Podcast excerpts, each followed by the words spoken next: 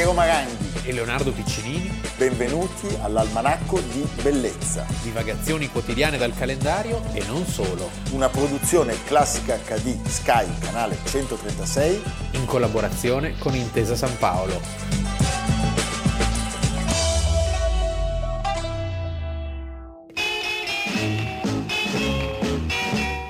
Caballero? Cerca uova? Ma che uova! Carmencita non si trova. Dove, dove, dove la donna? Carmencita, dove sta? Sono le cinque, vado a ca... Salta fuori, bambolino. O ti buco il finestrino! 3 febbraio 2021, un inizio gioioso. Era il carosello, Leonardo. Lo puoi fischiettare, perché tu sei bravo a fischiettare. Tu non andavi a letto dopo il carosello No. perché sei troppo giovane, ma io sì. Perché la domenica del 3 febbraio del 1957, lì non c'ero ancora, debutta sull'allora rete unica nazionale il Carosello, programma televisivo e contenitore pubblicitario che andò in onda fino al 1977 e che metteva a nanna praticamente 9 milioni di bambini. Sì. Cioè, quando finiva il carosello, pam! Era Meno male che c'era il carosello. Beh, era una cosa comodissima. Sì. E aveva una creatività. Ricordiamo una l'orario dalle 20.50 alle 21. Sì, ma erano dei veri e propri cortometraggi. Sì, ognuno durava due minuti. Due minuti non avevano il diritto di declinare il nome del prodotto sponsorizzato, pubblicizzato, se non nella Se non coda. nella coda, sì. Tu vedevi una storia assolutamente. Che ti appassiona, anche il segreto, perché Sì. ti appassionava, dici questa non è una pubblicità. Poi E a un certo punto incominciarono a trovare gli escamotage per superare questo vincolo. Credo che il primo spot che ci riuscì fu l'amaretto di Saronno, Ah. giocando forse sull'equilibrio e sull'equivoco del dolce e del liquore. Ah, E il regista secondo me si chiamava Venier, ma potrei sbagliarmi. Ecco, che cosa succede? Succede che per anni noi vediamo dei personaggi che ormai fanno parte della mitologia televisiva. Allora, Angelino per il detersivo Super Trim, poi anche i nomi di queste marche che in molti casi sono ancora presenti, l'omino coi baffi per la caffettiera Bialetti, Eh, famoso. il vigile Conciglia e il foresto per il brodo Lombardi, Ulisse e l'ombra per il caffè Agù. Ma è una cosa stupenda, no? Ulisse. Ah, sei tu. Porca me. Ulisse, tu ti agiti troppo. Bisogna stare attenti con i nervi. Guarda, Attento! Perché? Perché la caffeina, presa in dosi eccessive, agita i nervi. E ancora ricordiamo altri, altri personaggi. Unca Dunca per Riello, eh? la linea. La linea meravigliosa. Meraviglioso. Per l'Agostina. Per l'Agostina. Il grande Osvaldo Cavandoli. Osvaldo Cavandoli. A me piaceva moltissimo la linea dell'Agostina. Tra l'altro è mancato non moltissimi anni fa, a una veneranda età, era un un disegnatore stupendo. E poi i versi della linea, quando si arrabbiava con la mano che lo disegnava. Diciamo che questi, questi straordinari cortometraggi hanno creato la popolarità dei marchi. Certo. Pensa a Gino Cervi con il brandy che crea l'atmosfera. E poi anche dei personaggi tipo Calimero, Calimero, Ava come lava, Mira Lanza, Joe Condor. Joe Condor. Ah, meraviglioso. Ci ho scritto Joe Condor? Eh? Carmencita e Caballero, ma insomma sono stati anni veramente felici. Gringo, gringo. Era veramente un periodo straordinario. Il debutto del Carosello, diciamolo, era previsto per il primo gennaio del 1957, ma slittò al 3 febbraio. E sapete perché? Perché il giorno prima della messa in onda si resero conto che non avevano la sigla iniziale. Ah, sì. Quindi rinviarono il lancio e chiamarono un grandissimo regista, un grande regista di cinema, un grande documentarista, un grandissimo uomo della storia televisiva. Io ho visto un suo documentario sul Palio di Siena, meraviglioso. Meraviglioso. Parliamo di Io l'ho Luciano- anche conosciuto Luciano in tarda Henner, età, sì, e che fece fare delle scenografie proprio teatrali e le riprese Dalla del- moglie di un architetto, Sì. che era un suo amico, la moglie dell'architetto Gianni Polidori.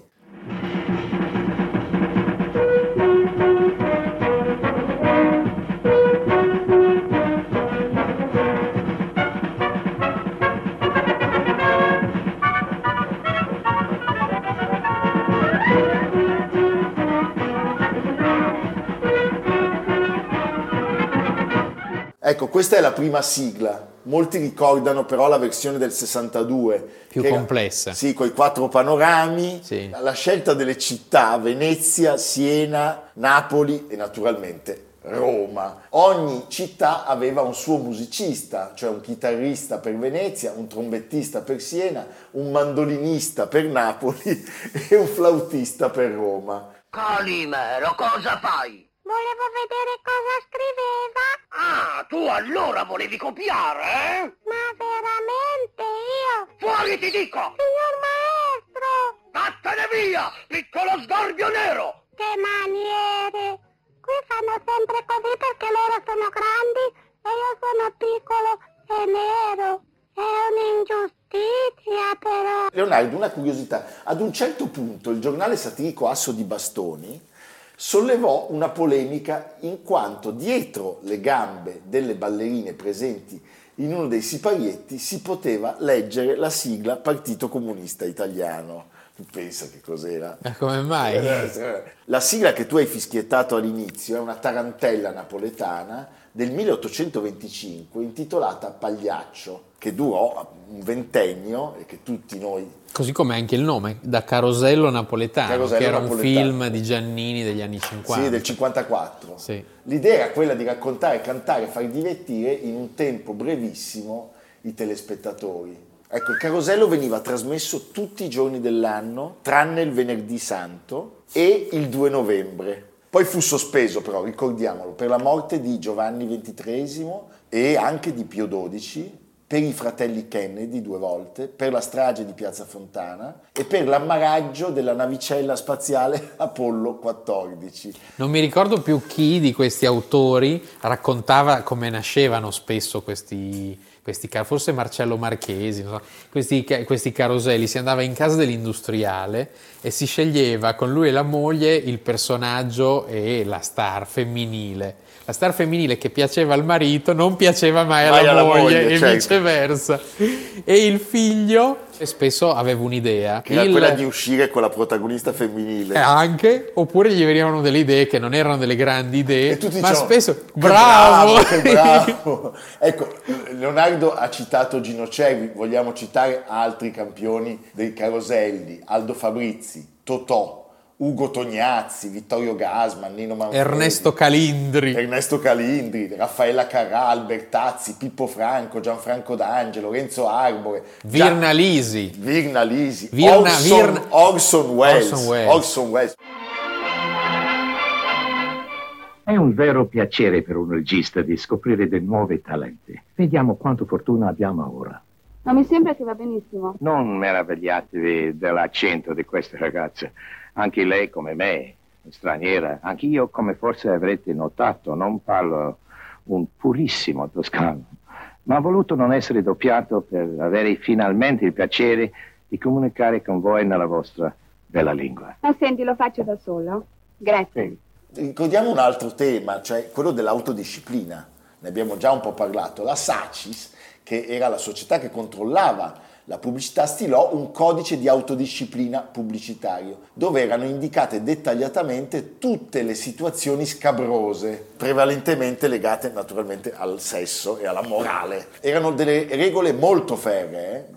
Lo spot doveva durare 2 minuti e 15 secondi nel primo minuto e 45 si poteva fare lo spettacolo. La pubblicità poteva occupare solo la coda, il cosiddetto appunto codino. Codino. Pensa, il prodotto poteva essere nominato non più di sei volte lungo tutto il filmato e c'era un rigido divieto di replica di uno stesso episodio. Quindi questo eh, scatenò una creatività straordinaria, non soltanto registica, ma anche di animazione, tant'è che ricordiamo lo studio Pagot, cioè in quegli anni ci fu una fiorente industria straordinaria Di creatività, di, creatività, personaggi. di, personaggi, Sì, di sì, sì. disegnatori, colori, anche se poi era tutto in bianco e nero, ma io ho avuto per le mani alcuni, alcuni bozzetti, alcuni sketch, era molto molto stimolante, tant'è che nel 71 al MoMA fu presentata una sorta di rassegna di selezione degli sketch più creativi e solo lì si scoprì chi erano i registi. Tra i nomi ne citiamo solo alcuni, Paolo e Vittorio Taviani, Mauro Bolognini. Naturalmente in quell'Italia negli anni 60 incominciarono le critiche, cioè pensate alla televisione che oggi, alla televisione, alla spazzatura che oggi ci capita di incrociare e che viene riversata nelle nostre abitazioni con mostri di tutti i generi, ormai gonfiati all'inverosimile, ma gli intellettuali sostenevano che gli spot erano un mezzo per creare bisogni superflui Eh. e falsi. Quindi le nuove generazioni, dati i cambiamenti epocali, non si riconoscevano più nella società proposta da Carosello. Un po' come nell'episodio di Rogopag con Il Tognazzi. no? mitico episodio di Gregoretti, Sì. che dopo la ricotta di Pasolini, Rogopag, ricordiamolo, è un film che usa le iniziali dei quattro registi, Ro sta per Rossellini, Go sta per Godard, Pa per Pasolini, Pasolini. e G di Gregoretti. L'episodio di Pasolini è qualcosa di sublime, la Sì. Ma l'episodio di Gregoretti è... fan- Una critica alla- Alla società al consumismo sfrenato De- indotto, indotto dalle pubblicità. dalle pubblicità. Tant'è che lui torna a casa e il figlio che è Ricky spara e, e lui dice, sai che ti racconto un aneddoto stupendo, Eh. perché me l'ha raccontato Gregoretti. Ah, sì.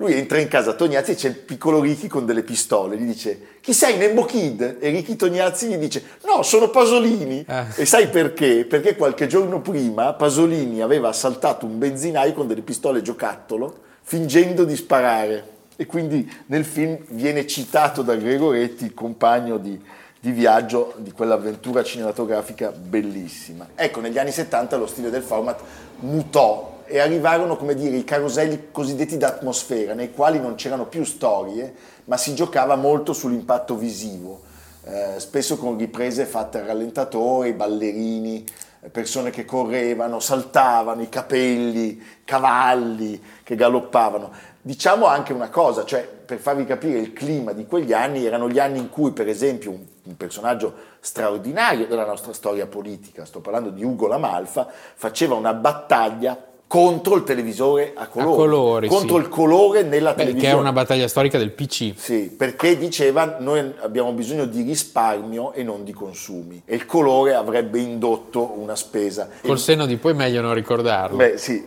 era evidentemente anche una scelta rigorosa ma al Sì. tempo stesso anacronistica. Ecco, il primo gennaio del 1977, qui versiamo una lacrimuccia Leonardo, andò in onda l'ultima puntata, il brandy stock con Raffaella Carrà, Biticino, Amaro Ramazzotti, Teati e Gibaud chiusero per sempre La pancera? la pancera del dottor Gibaud eh, chiusero per sempre il programma. Ecco, stiamo parlando di oltre 30.000 sketch andati in onda. 30.000. 30.000, una cosa pazzesca. Pensa che nei vent'anni in cui andò in onda arrivò ad essere seguito da 19 milioni di italiani, di cui 10... Volenti o nolenti anche, perché era l'unico canale. Sì, eh, certo, era l'unico canale. Orwell.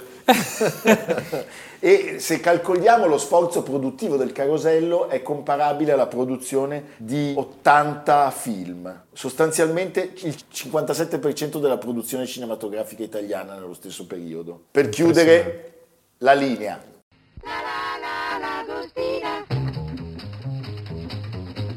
Lui cerca la la la la.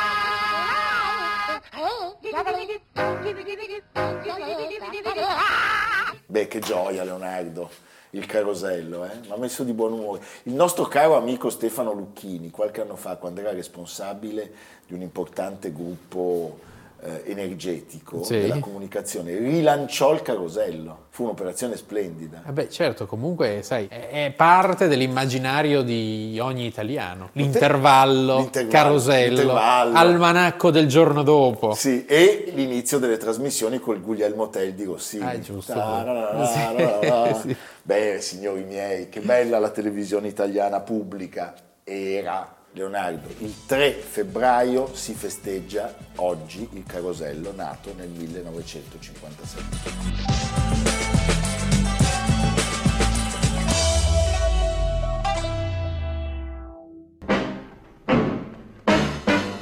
Li stendo, li conto, son sei, poi li riconto perché non si sa mai.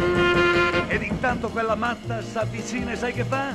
Mi sistema la cravatta mormorandomi, si va? Che baci, che baci quella notte. Sono un duro ma facile alle cotte.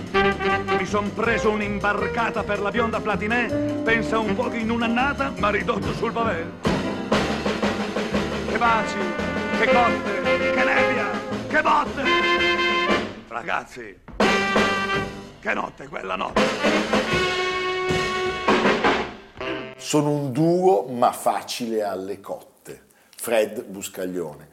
Ahimè, quella notte del 3 febbraio 1960, Ferdinando Buscaglione, detto Fred, muore in un modo da leggenda. Sì. eh? Da Alla leggenda. James Dean. Alla James Dean. Leonardo, dopo una nottata al night e prima di girare uno spot con Anitona Edberg, uno spot di una birra, pensa che anni pazzeschi. eh? Era emozionato, secondo me, era l'incontro. probabilmente. La sua cabrio biposto, che era una Thunderbird, colore rosa, cioè in Italia si girava con la Topolino in 600, Amaranto. eh, viene travolta da un camion. Lui ha ancora la giacca blu con i bottoni dorati e viene caricato su un autobus e portato all'ospedale. Purtroppo morì prima di arrivarci all'età di soli 38 anni. Sì, una morte, diciamo una morte, le morti sono sempre tremende, però una morte al momento giusto, un'uscita di scena quasi diremmo al momento giusto, perché il mito, Mito assoluto. mito assoluto, come, come tutti quelli che sono morti giovani nel- al momento massimo della loro, della loro fama, John Lennon, Jim Morrison, Jimi Hendrix, anche lo stesso Mozart potremmo dire, in qualche modo. Beh, Al funerale di Torino ci fu un'invasione, una folla che addirittura ruppe i cordoni delle forze dell'ordine e arrivarono i divi dell'epoca, Johnny Dorelli, il duo Fasano, Renato Carosone, Gino Latilla, addirittura Wanda Osiris era presente, fu veramente un passaggio epocale. Ecco, hai, hai citato Carosone. Carosone è in qualche modo eh, un suo omologo del sud, Sì. pur con tante differenze, e Carosone non muore, come sappiamo, ma si ritira dalle scene proprio lo stesso anno. Sì.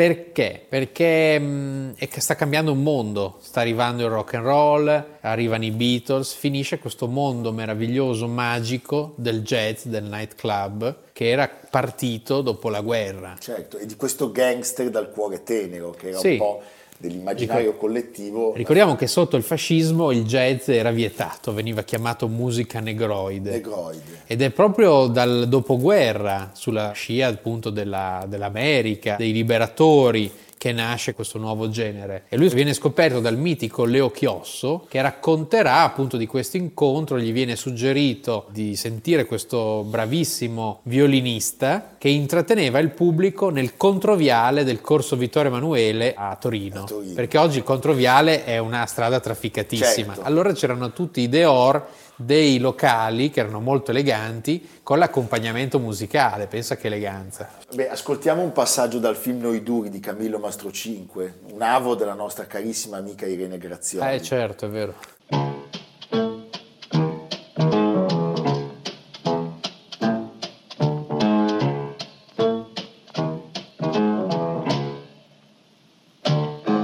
Noi duri, coi volti scuri scuri, proiettiamo ombre lunghe sui muri. Noi duri, le donne, amiamo strane donne, con assurde fasciatissime gonne. Che donne! Fred Buscaglione era nato nel 1921 a Torino da una famiglia che era originaria di Graglia nel Biellese. La sua formazione musicale viaggiò sempre su un doppio binario. Da una parte lo studio al conservatorio, Una lunghissima gavetta. certo, e dall'altra l'apprendistato nelle orchestrine jazz che si esibivano nei locali notturni della città. Pensa che sapeva suonare il contrabbasso, il pianoforte, il violino e la tromba. Ah, meraviglioso.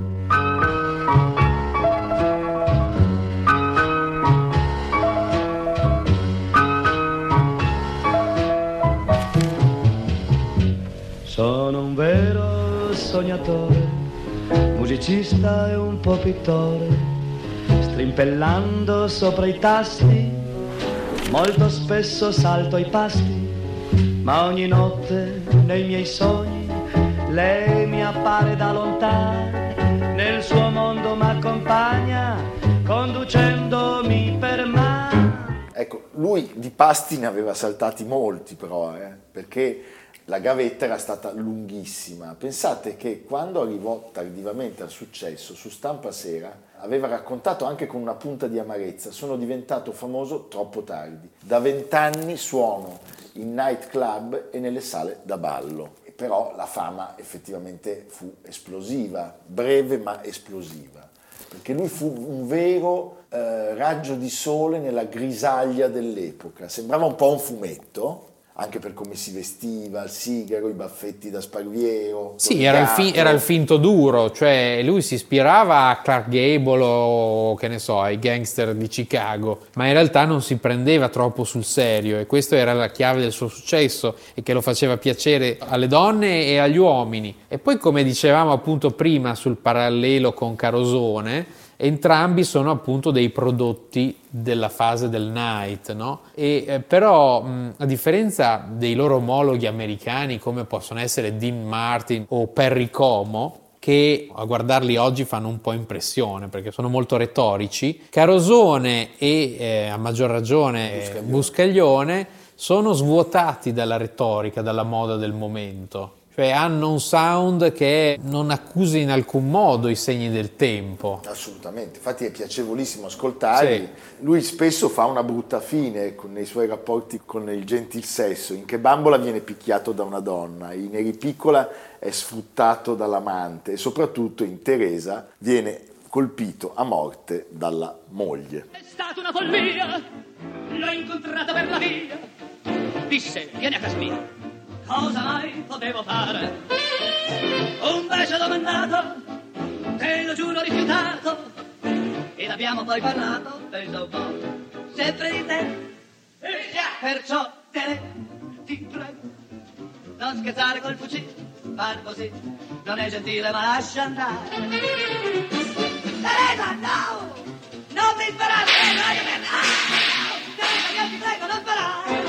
Allora possiamo ricordare una cosa anche in omaggio alla sua città, alla sua regione. Nelle sue canzoni è ricorrente la presenza del whisky anche in alcuni titoli, eh, dopodiché a lui piaceva molto di più la Barbera e questo un po' sì. sposa anche sì, sì, è, il carattere. È simpatica questa carattere. parodia dell'America, che era anche una, però una parodia coraggiosa, perché l'America in quel momento era un vero mito, quindi anche scherzarci sopra non era facile. E sia lui che Carosone ci scherzano, tu vuoi fare l'americano, certo. è perfetto. Vita sentimentale molto vivace. Lui sposò una contorsionista marocchina, Fatima, Fatima Robbins, le fece una corte serratissima, ma dovette anche fare i conti con l'ostilità del padre della ragazza e sostanzialmente organizzò una fuga romantica in una notte di neve su una slitta trainata da un cavallo. in capisci? fuga dal marocchino. In fuga dal marocchino. Molto, il loro rapporto fu tenero ma anche molto, molto burrascoso, costellato da liti e riappacificazioni puntualmente scandite sulle pagine dei rotocalchi del tempo. Ricordiamo che Buscaglione era autore delle musiche e non dei testi, perché come abbiamo detto prima, mitico Leo Chiosso, che era come Mogol per Lucio Battisti, anche questo è una grande prova di abilità, cantare testi non propri facendoli propri però, perché i testi sono perfetti per Buscaglione, cioè sono in linea con il personaggio in modo assoluto. Ecco, lui faceva molta ironia anche su questa sua fama di, di playboy. C'è una canzone che non possiamo non ascoltare che è Porfirio Villarosa. Sì. Sarebbe Porfirio Rubirosa. Rubirosa che faceva il manoval alla, alla viscosa. viscosa. Prego.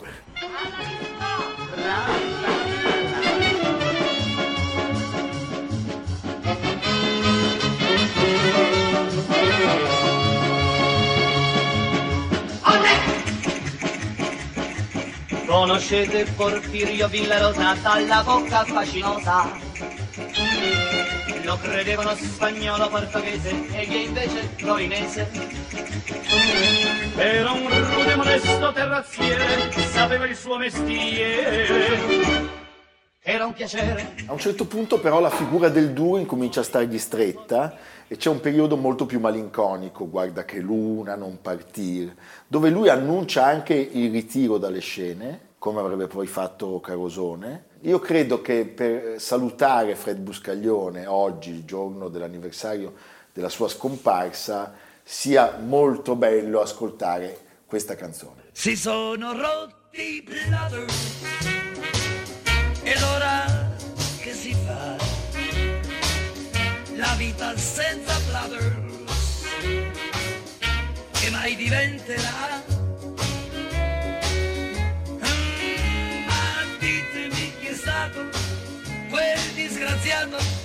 Ma guarda un po' che guaio ha combinato. Pur l'amore mio va detto addio, se n'è fuggita lontano e mai più tornerà. Si sono rotti i platter. Beh, si sono rotti i Platters, scritta con Chiosso e uscita nel 1959.